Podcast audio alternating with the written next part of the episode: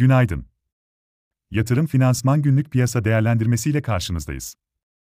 Bugün günlerden 24 Kasım Perşembe.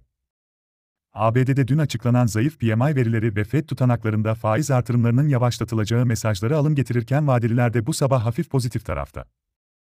Asya'da ise, Çin'de büyük şehirlerde artan vakalara karşın tam kapanma kararı alınmaması, parasal aktarım mekanizmalarının rahatlatılacağı beklentisi ve konut sektörüne yönelik ilk destek uygulamalarının başlaması bölge borsalarına alım getiriyor.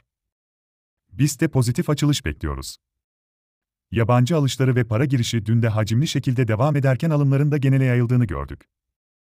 Rally dönemlerinin karakteristiğine uygun olan bu görünüm korunduğu sürece, BIST endeksinde 5000 ve üzeri değerler hedeflenebilir. Şirket değerlemelerinden hesapladığımız endeks hedefimiz 6000-6200 bandına işaret ediyor. Kar satışlarına karşı dikkatli olunmalı, ancak temkinli iyimserlik korunabilir. BIST'te son dönemde Türk lirası ve dolar bazında yaşanan güçlü yükselişlere karşın 12 aylık tahmini fiyat kazanç oranının halen 4,7x ile düşük seviyelerde olduğunu ve gelişmekte olan ülkeler ortalamasına göre yüksek iskontoların devam ettiğini de hatırlatalım. BIST endeksinde dirençler 4920, 5000 ve 5110, destekler ise 4730, 4650 ve 4540.